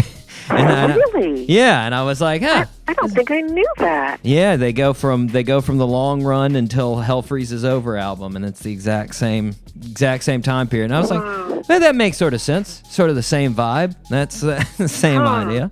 Yeah. Um, yeah. But how much how much were you writing in those years when when you weren't in? Were you still writing songs during that time? I was. I was writing, but not showing them to anyone. I, I really, um, you know, it became. It's funny. It, it, I'm staring right now at my nine-year-old diary, which is on a shelf here, I- and I think that it. I kind of reverted back to that young girl um, writing in secret. Yeah. Um, I actually thought. I, I, I actually felt um, so. I, I felt like what had happened was something that happened in my past that I would never uh, revisit. And, Yeah. and my songs um, um, were uh, very kind of serious and heavy, and I didn't play them for anyone until um, until I had an opportunity to record again for an audiophile um, community, which for me was perfect because it was a community that um, uh, centered on sound uh, and content, Yeah. and they were very um, attentive and and respectful, which meant there were listening rooms with expensive equipment, Yeah. and they would listen to every nuance. and And for me now, I was um, forty four years old, and I it was perfect. I, it didn't mean that I had to tour. I had three Yeah. young children, and it it and I could write what I felt, and and it it opened up uh, the next um, chapter of my life. Yeah. Well, I, I want I want to follow up with that, but uh, real quick, I want to uh, take a, a detour there. You're talking about your your kids, and I actually noticed one of your sons, uh, Mr. Will Scott, is assistant coach for player development with the Sacramento Kings. What? That's that's pretty exciting. We're big fans of basketball on this show. That's uh, that- Oh, that's a fantastic. Are you a basketball fan? I am. Oh my gosh, I don't miss a game. Are you kidding? Nice. So he started. You know, it's what he always wanted to do. Um, and uh, and he uh, finally he went to Indiana University and studied uh, sports management, and then got a job with the Lakers. He was with the Lakers for um, five years, six years. He had really hoped to be able to uh, work with Phil Jackson, but he came on to the Lakers just as Phil Jackson had left Yeah. and um, and uh, but he he did he he was there in the video department Yeah. and um, and and then when last year um, you know Magic left and and uh, they had a whole shift and Oh, Luke yeah. Walton left and went to the Sacramento Kings Yeah. and uh, Will uh, decided to follow him up there and so yeah, he he moved up to Sacramento. I live in LA, Mhm. and um, it's you know it was a great. It's been a great experience. They're they're really an up and coming team. I mean, they Oh, yeah. started to do so well before the the season abruptly ended. Yeah. Um, it was a strange thing, wasn't it? Uh, for me personally, I was watching the, the their very last game, and they were all kind of confused. It was about to start. Everyone was ready to go, Yeah. and then they were called off the courts, and um, of course the season ended. Yeah. But um, he he's he loves Luke Walton and uh, just loves loves you know what he's doing Yeah. so so much, and it's so. Uh, do you have children? I do not. No. No. Oh, it's just wonderful though to to be uh, to to to know that your kids are happy doing what they're doing. And I have three Yeah. kids, and they're all doing exactly what they really love to do. Yeah. Well, it, my my older daughter is a tattoo artist. and, uh, fantastic she- ta- tattoo Wow. artist. I saw. I saw some Oh, of her designs you. there. Yeah. Isn't she though? I, Yeah. you know, she really is. She she's you can't get an appointment with her. She's I'm- really she travels around the world and she is wonderful. Her name's M. Scott. To be and uh, my to, son to be honest, I'm blown away too by tattoo artists just in general because I like you know I I can draw okay, but like on pen on paper you can see it, and like when you watch a person do Oh. a tattoo, like you know it. The skin bends to the needle, and there's there's ink going everywhere, and there's blood going everywhere, and you're just like, and and it's just like this cloud of confusion, and then they wipe it away, and it's amazing painting, and you're like, what? How did that? Where did that Yeah, come from? And You're right. It's- You're it's right. impressive. You know, it is impressive, isn't it? You know, when she said that she wanted to do that early on, um, her dad and I were like, "Oh no!" But you know what? It's perfect for her. Yeah. It's her lifestyle. It's who she truly is. It's who she always was, and she's you know she's very tatted up as well. It's it's just perfect for, Yeah. for her, and she's just so darn good at it. Mhm. And my other son, uh, Dan Scott, is a um, is an editor for HBO, and he's been working on um, True Detective, and Wow. and now he's uh, and let's see, The Outsiders. He did, Mm. and then now he he's working on a show. I don't know the title, but I'm sure that it'll come out and and everyone will know. But it's with Kate Winslet, Mm. and so he's he's lovely, and he's actually doing a documentary on me. And he uh, just interviewed Don McLean. He he went to see him, which was very nice. Yeah. Wow. That is. Yeah. That's fantastic to be able to see your kids do what they want to do. That is. Yeah, It's got to be a good feeling. is. Um. It's true. Well, back to what you want to do, which was perform. You you started performing again in '94, or well, you recorded in '94. Um, thousand a thousand dreams. What made you decide to make that album? Because you said you got a sort of a chance to get back in music. What what made you decide to go back? Um, I really wanted to go back um, without all the BS. Yeah. That was important. At this time, no managers. I wanted to be, um, you know, uh, uh, creatively involved, and I wanted to be able to write whatever I wanted to. And um, uh, uh, Joseph Cali, um, who kind of recognized um, a poster that I had on my wall. He was a neighbor. Mhm. Um, got me singing again. By then, my marriage had sort of fallen apart, Mhm. and he said, "You know, we can figure this out." And and so we um, did actually three albums for an audiophile label, Nice. and um, uh, and and after that. Uh, we started. We got married, and and we we started to record in a home studio. Mhm. And uh, because Joe Cali, whose background is, believe it or not, he's an actor who was is best known for his role in Saturday Night Fever. Yeah, I saw that. I saw that. And uh, yeah, he was so good in it too. he was the cute friend, and I must have seen that movie a thousand times before I even met him. Um, but uh, he then became an audiophile, selling high-end equipment to a celebrity clientele, and then moving towards um, home theaters, and now does. Um, uh, home home theaters for um, oh everyone from Oprah to Tom Cruise to on and on. Man. Um, but back then, he was sound was very important, and he teamed me up with Mark Levinson, who was his then partner in a company they had called Cello Music and Film. And Mark is really well known. He, uh, uh, you know, anyway. But uh, so he helped me with the first album, and um, I.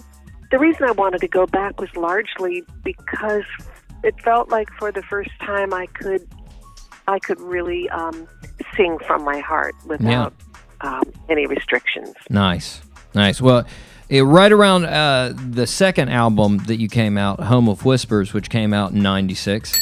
Uh, like I said, that was the same time I actually first heard "Killing Me Softly" because of the Fugees. Um, now, when they released "Killing Me Softly," what did you think that time? Were you like, "Oh no, here we go again"? This is all coming, or were you more excited about it and just like, "Hey, there it is again. That's that's my song." I, yeah, I started to feel um, excited about it. And I really loved their version. I, I was a big fan of Lauryn Hill. So when they came out with it, you know, I, I, I really loved their version. Um, didn't love the video so much with the popcorn, but I Yeah. loved their I loved their version. Um, and it, it, um, it it's also though started to make me feel a little bit of a disconnect. Um, after all, it was a song that was born out of um, a certain experience. Yeah. When I heard he sang a good song, that was me. Yeah. And here it became something else, kind of. Um, uh, it became part of an arrangement more than a lyric. Yeah. Um, I, I, I, um, but I also um, became a pretty big deal in my household because my kids, who were then teenagers, you know, Yeah. were like, oh, and on MTV they had the pop up of, of, you know, the bubble, Yeah. of how it was 1st Mhm. recorded, and it made me feel really great. Yeah. Um, but again, as we were talking before, that's when the story of how it was written started to change, Change. Yeah. from my men from Gimbel Fox, and that was very tough. Yeah. Yeah. Well, uh, so since since '94, you you've done several albums. Uh, I think ten by my count. In- that's including the newest, uh, "The Girl and the Cat," which uh, uh, just came out last year. Um, what would you? Uh, which one would you say was most fun to write and record? And I'm going to emphasize fun hmm. because it seems like songwriting for you is a bit cathartic. But I want to know which one is the most just fun that you had recording. Oh God, that's hard to say. Well, I would. Well, you know, for me, it's never a light experience. it's not like Yeah. I'm. You know, it's not. It's not ever. I don't know if I ever think of it as being fun. Yeah. I, I would say what is most fulfilling, what's most rewarding. Mhm. Um, you know, I, I had an album called Gunmetal Sky, which I did on. Uh, I first kind of figured out the arrangements, believe it or not, on on GarageBand, and Mm. then we replaced those parts with live musicians, and that was kind of fun because Yeah. I was able to try my hand as an arranger. That was cool. Yeah. But um, my most rewarding was certainly this last one, and I'm not saying it because I think it was commercial or it's going to sell well or any of that. Yeah. You know, in this day and age, who knows? But you know, it was it was very, very, very um, fulfilling for me because I wanted very much to do it with a string quartet that I'd worked with in, in the Netherlands, the Matangi Quartet, Yeah. and I, I even brought them to Carnegie Hall with me. Um, Yeah. at this in last October. Um, I'm so grateful that that happened then. Oh my goodness, Yeah. times have changed, haven't they? Yeah. But um, in such a few short months. But um, uh, I I also you know it started. I started to write a song called "The Girl and the Cat," um, based on a, a, a parent and uh, and and uh, a mother's dealing with her child's choices. In my case, it was my daughter who Mhm. back then, when she was 18, she had some serious drug issues, and um, and it was uh, a very difficult time for for me. Mhm. And that song is about a mother finding her way in light of her daughter's choices and Mm. and and uh, and and creating boundaries for herself Mm. because it can almost well they say you're only as happy as your um, least happy child, and um, I knew that she was suffering.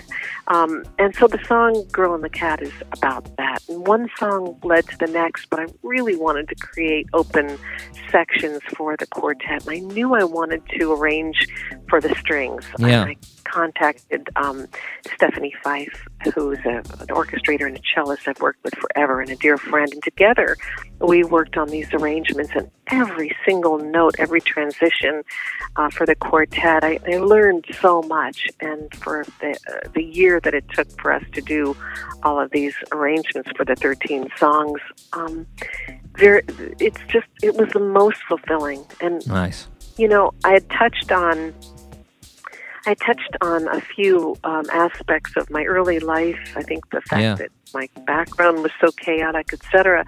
I, I was prone to some anxieties and disorder, uh, panic disorders, and uh, one of them, believe it or not, was sitting at the piano. Um, Hmm. Sitting at the piano for me was uh, uh, like that movie Shine, Yeah. way back, where where uh, performing, my my hands would become like a blurred sea of keys, and I would lose my way. And because hitting a wrong note was so profound, I could hide it better on the guitar. Yeah. I didn't. I never uh, played in public, so this was centered also around this album was around my my piano. Yeah. and so I um, I played and um, and also went on tour to Carnegie Hall and. Um, and then the Netherlands, equally prestigious place called the Concertgebouw, and I didn't make any um, errors, and I felt like I had overcome something really great. So Yeah. that was fun. Nice. that was fun. Nice. Well, uh, how did you how did you for for this album? How did you decide on the Matangi Quartet, and then why did you decide to include uh, Empty Chairs on this album? Well, their first, their their artistry is unbelievable. Uh, you know, one of the byproducts of the beauty of, of going to the Netherlands were deep friendships that I've um, formed in the last, you know, whatever, 40 years, but also the amazing musicianship. I mean, they're so. Wow, the the uh, the singers and songwriters there are so very good, and Matangi was an amazing string quartet who had played for the Queen. I mean, they're incredible. Yeah. Um, and uh, that's why I wanted to do, um, and also they're great people, and Nice. that's why I wanted very much to incorporate them um, into the making of this album. And we did half here, um, my piano work here, and then brought the tracks over there, and I went there and recorded them there. So it was a real, really cool um, experience. I wanted to record Empty Chairs all these years later. Um, you know, because I think it's a beautiful song. I wanted to do a different spin on it. I'd heard other versions, other singer songwriters, or other, excuse me, I had heard other recording artists record Empty Chairs, but Yeah. none of them were satisfying to my ear. None of them Yeah. because you know Don wrote it in a very strange legato kind of a uh, meter. There, there it, it doesn't really have a meter. He's so outside of um, you know your standard uh, you know tempo, and um, I wanted to um, also create a different um, orchestration for it and a different instrumental to it um, and add a little bit of my own vocabulary to Yeah. the song. So um, that's why I did it. I did it on the piano, and um, but you know, it resonates with me now more, perhaps more than it did then. Um, not a happy story, but my my father, who was ninety four, um, was a healthy. Um, uh, vibrant um, man living in London, uh, but he um, decided that he did not want to live anymore. He didn't want to become ill or become a burden or, frankly, uh, be viewed as an older gentleman. He was such a cad. And um, last uh, in 2018, um, uh, we got a call that he had actually gone to Zurich and ended his life there with an assisted living um, uh, excuse me, assisted suicide. Yeah. Boy, that's a weird thing. Assisted suicide um, uh, a place called Dignitas, and when I sing, and we, we didn't know this, and but when I when I sing Empty Chairs now, it, it brings me almost to tears when I when one of the, the lyrics is um, um, uh, and I wonder if you know that I never understood that although you said you'd go until you did, I never thought you would. Mm. And so for me, it just, you know, Yeah. is about my father. hits home. Yeah, yeah. I, I well, I, I saw before that. I think uh, actually where Don McLean was performing it.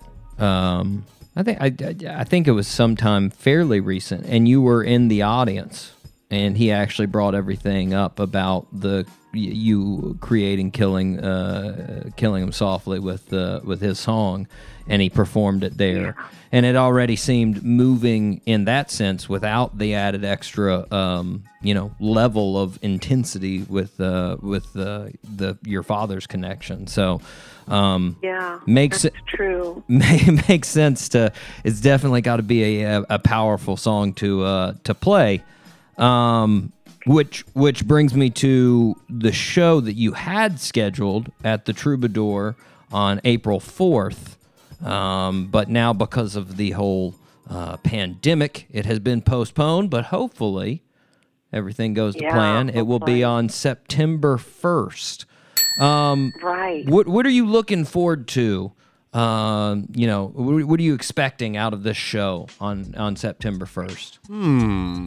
You know, it's it's interesting that there are not um, places in LA to really perform here. There really are not seated venues. Yeah, Um, you know, there's a Grammy Museum I've done a, a few times, and there's a, but, but most of them are they're either cabaret, which is not me. Yeah. You know, not me at all. Jazz clubs, and that's not me. yeah, But the Troubadour made sense to go back to where it all began with me, and, and you were right about the Eagles. I mean, I have memories of sitting in the, you know, at a table near the bar there and and, Yeah. and having a drink with them, way way back, rubbing elbows with, um, you know, my colleagues. Um, Yeah. And I performed there several times. Uh, Kenny Rankin, I opened for, and uh, and Randy Newman another time. Nice. So it made sense for me to go back. yeah, I wanted it to be a retrospective of all my my work, um, and this time I would be with um, a string quartet from here, and a wonderful one. But um, I, I just it, you know, if you go on the Troubadour website, they say i i there's a drop down menu and it says history. yeah, It says 1970, Tom Waits, blah, Mhm. blah, blah, James Taylor again. Mhm. And then it says 1972. It says Lori Lieberman attends Don McLean concert and writes Killing Me Softly. yeah, And I thought, well, you know what? If I'm going to be on their website as part of their archival, you know, history, I might as well do a performance.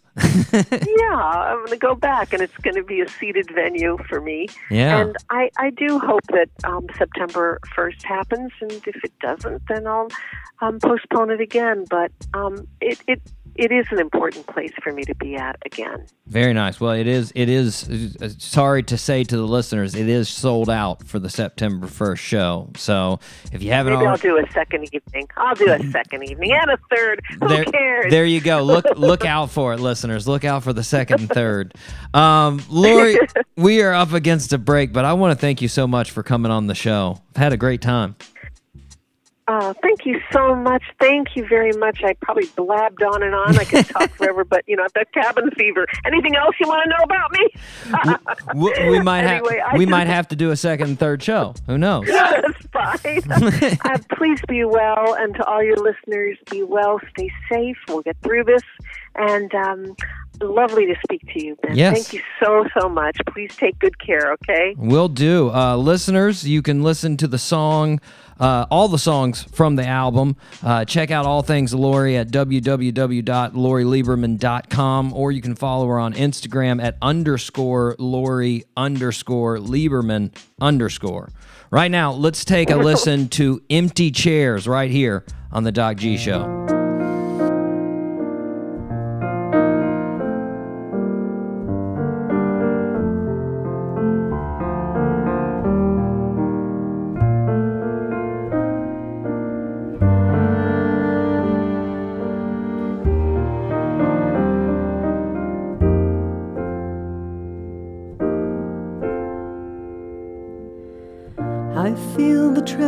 Tingle of a sleepless night creep through my fingers, and the moon is bright.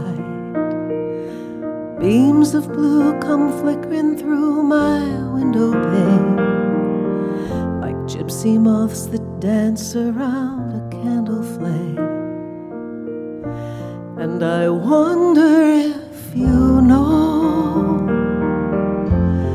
that I never that although you said you'd go until you did, I never thought you would.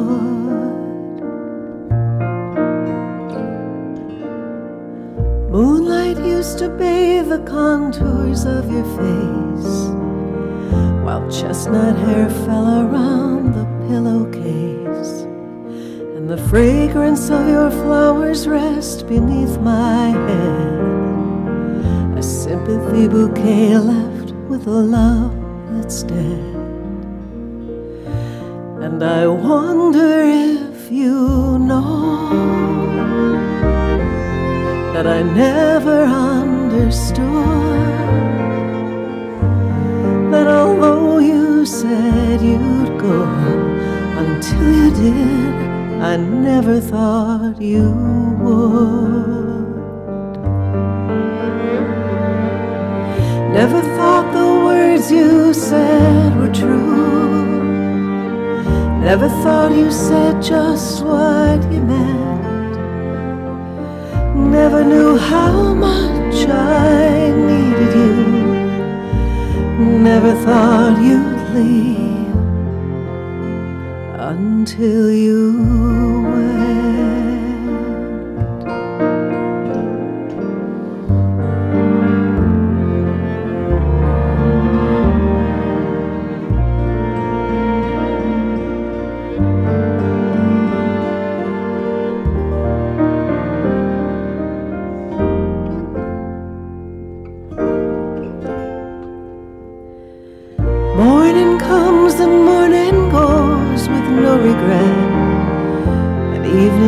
the memories I can't forget. Empty rooms that echo as I climb the stairs. And empty clothes that drape and fall on empty chairs. And I wonder if you know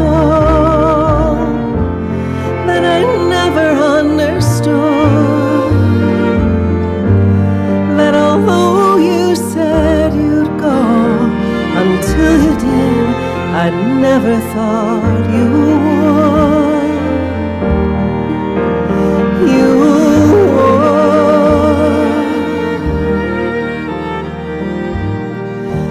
Until you did, I never thought you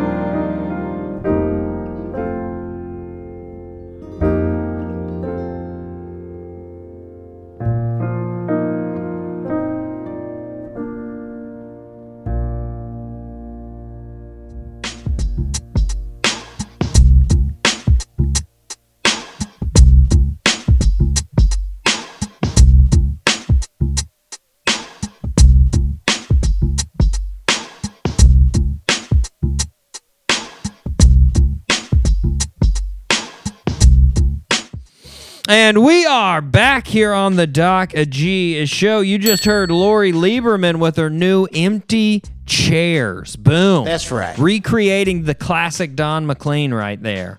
Yeah. Nice, Love man. it. I, I tell you, uh, and you could probably hear in that interview, I got pretty jazzed about the whole uh, troubadour. Like, I just thought. I know, man. You. I just you thought love about it. that. I'm wearing an Eagle shirt right now. Eagle 78. That's and fact. that was like their Huh. That was that. like Look their home, man, was the Troubadour. And like it's just like it's so cool to think about. Like I'm a I'm a huge fan of 70s tunes, So true. man. And like all Mm-hmm. the 70s greats were there. I mean, your Crosby, Stills, Nash and Young, your your your Eagles, your uh, Jackson Browne, your Elton John, like just like all of these. I mean, Elton John, that was his first So. American uh, concert was at the Troubadour. Like, you know, James wow. Taylor, Carole King, uh, Joni Mitchell, just like all these, just like such awesome 70s jams. There you go Yeah. on and on. Yeah. And I just imagine like going to see Don McLean. I was like, oh, oh, to jump in a Wayback Machine right there. Oh my gosh. So true. I'd be having my my sweet bell bottom jeans on. Wait, and my what? sweet flowing open uh, button shirt, you know, down like five buttons, just to let a little bit of taco meat come out of the top, you know, just to let people know I was cool. Yeah. Probably like four necklaces on, a, a pair of shades, maybe let my hair down. Oh my gosh, are you kidding? That'd be me right there, Dave, at the Troubadour. So true. Oh my I derailed.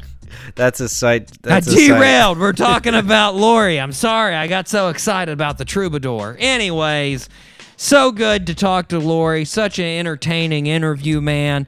If you if you haven't listened to it, go out listen to the new album. It's fantastic, especially the song that we just played. Do it. Empty chairs. Dave, it is time. Last birthday suit. And I'm worried you're not going to get this one either. But we'll give it a shot. We'll give it a shot. I don't know if we've had an an, an offer in a long time, but April 8th was a bad day for famous folks to be born. Um, the ones that we got are not in Dave's wheelhouse. Nope. Anyways, here we go. No. But maybe they're in the listeners' wheelhouse, and There that's you go. Uh, looking out for the listeners, Dave. There you go. I like it. Uh, born on April 8th, 1964, in Manhattan. Our birthday suit wearer moved to Long Island with his family when he was young. While in high school, he started becoming very interested in hip hop and beatboxing. He graduated from Longwood High School in 1982. In 1988, our birthday suit wearer gained enough notoriety as a rapper and a beatboxer that he was able to release his own album titled Going Off. The songs Nobody Beats and Vapors were underground hits. By 1989, our birthday suit wearer was ready to release another album. On this album, he created a song with his cousin titled Just a Friend, which became our birthday suit wearer's biggest hit and really his only mainstream hit. Hmm. The song Just a Friend was listed on VH1's 100 Greatest One Hit Wonders as number 81. He's had several appearances on TV and movies. He was on Sci Fi Network's Sharknado 2. Two. Yeah. Yeah. Name that birthday suit where, Dave. Yeah, I thought that was like Barry Manilow or something. Just a friend. Girl, you got what I need. But you say he's just a friend. But you say he's just a friend. Oh, baby, you. You got to say it all off key like that. That's the way you do it, Dave. That's not me being a bad singer. That's the song. That's right. Any ideas, Dave? No, I I mean Barry Manilow is in my head, but I know that's wrong. You had a you you were on the right track. BM Biz Markie. That was it. I I know you knew it. I know you knew it. You had it, right man. there. You had it. That face. You know that face Justin, when you Justin would have had it. when you see Biz Markie's face. You're like, I know that face. Word. I know that dude. I know what his face looks Oh yeah, yeah. No, no. Look it up, Dave. You'll you'll you'll be like, I know that dude. He because like I said, he's done a bunch of cameos in movies and in and in like. I did TV. not know this guy. Oh come on, Dave. You know that face. Jeez. Oh, don't Oh man. don't mess with my lit content right now, Dave. Come on. Sorry. Jeez. That's not lit. We're gonna finish with a fire dance move. Get ready. Sweet. You notice Uh-oh. all of those TikTok dance moves are like really, like they're just they're doing what the song says. Like it's like wind Yeah, it up and and, I they'll still do. can't do it. I don't like. I don't get like what. I, it's weird. I don't. but we- we still don't have the skill to do I'm it. too old to understand, Dave. I've My reached hips that don't point. move like that. I'm too old. Anyways, Biz Markie. What is he turning? What is he turning? That would He's gotta be, be like sixty something. 56. That- 56. Biz Markie, 64. So turning the big 5 6. Nicely done, Biz. Keep it real. He's good at beatboxing, man. Did There a, you go. did a lot of beatboxing with all the with, with all the the rappers of the 80s, the LL Cool J's, the Beastie Boys. He was in all I mean, of that. that'd be sweet just to be around it all, you know. Oh yeah, he was definitely in in the movement in that in that first wave of golden hip hop in New York. Yeah, yeah, Yeah. He was definitely in it, man. Uh, happy birthday to Biz, Dave. This is where I tell you, good shows coming up. Excited about next Do week's it. show. John Tell me. Craigie, as I told you, uh, big big fan in Andy Frasca. He loves John Craigie. Uh, so He does. and uh, I- I'm pretty excited to say this. We got one up on Andy. He hasn't had him on his show yet. That's right. Say what? That's right. Yeah, yeah, yeah. Cause like that's what that's what uh, when when I first uh, got in touch with John, he was like, "Oh man, we need to uh, I need to get uh, the show going with Andy." And I was like, "Oh, hasn't done Andy's show yet. Booyah! Take it, Andy. Take that and like it. Nah, Suck it. Just just a friendly comp. Just a friendly comp, Andy. We love you and we love your show. We love both. Uh, anyways, we've got John Craigie, who is uh, extremely talented from none other than Oregon, from none other than Portland. Good friends with former guest Shook Twins. Gonna talk about all of that. Very excited, Dave. Got some others. We're gonna see how they play out. I don't want to mention them yet. Got to make sure that we got them locked down. But Yep. trust me, they're good. Okay. Big, big things. Th- yeah, exactly. Big things popping. Do kids say that? They don't, do they? Nope. That's not a thing Well, anymore. Ti said it, so Oh well, Ti's cool anyways. Even if he is old, it's fine. He's cool. I mean, he's right up there. He's right up there with Morgan Freeman as voices I wish I had. So, Oh I mean, man, he's up there for sure. Yeah. It's almost like his voice doesn't fit his like no, with his kind of, look. Kind of like Morgan Freeman too. Yeah. He's got this. He's got this little skinny body, you know, and he's just like this, just nice looking guy. And then he's just got such a swag voice. That's right. It's just so laid back and just, I mean, uh, gosh, uh. I mean, if if I had that voice, we would have fifteen thousand more listeners right now. Yeah, way way more. Just fifteen thousand right now because of that voice, instead of this horrible thing that the listeners are listening to right now. So that true. sounds like poor guys. nails on the chalkboard. I'm sorry, guys. I'm sorry. It's my Pretty voice. much. I can't do anything about it. I'm sorry. Sorry. Anyways, we're gonna have to wrap it up until next week. I have been your host, Doc G. With me, as always, Dave Burles Berlin. Time for me to go finish Tiger King. Woo! See y'all next week. Get it. We will have a wrap up featuring Dave and Tiger King. You'll know about it. Spoiler alert. Anybody that hasn't Yeah, seen all it, the spoilers. don't don't watch You it. You have a week. yeah. Zip it up and zip it out. Zippity doo dah.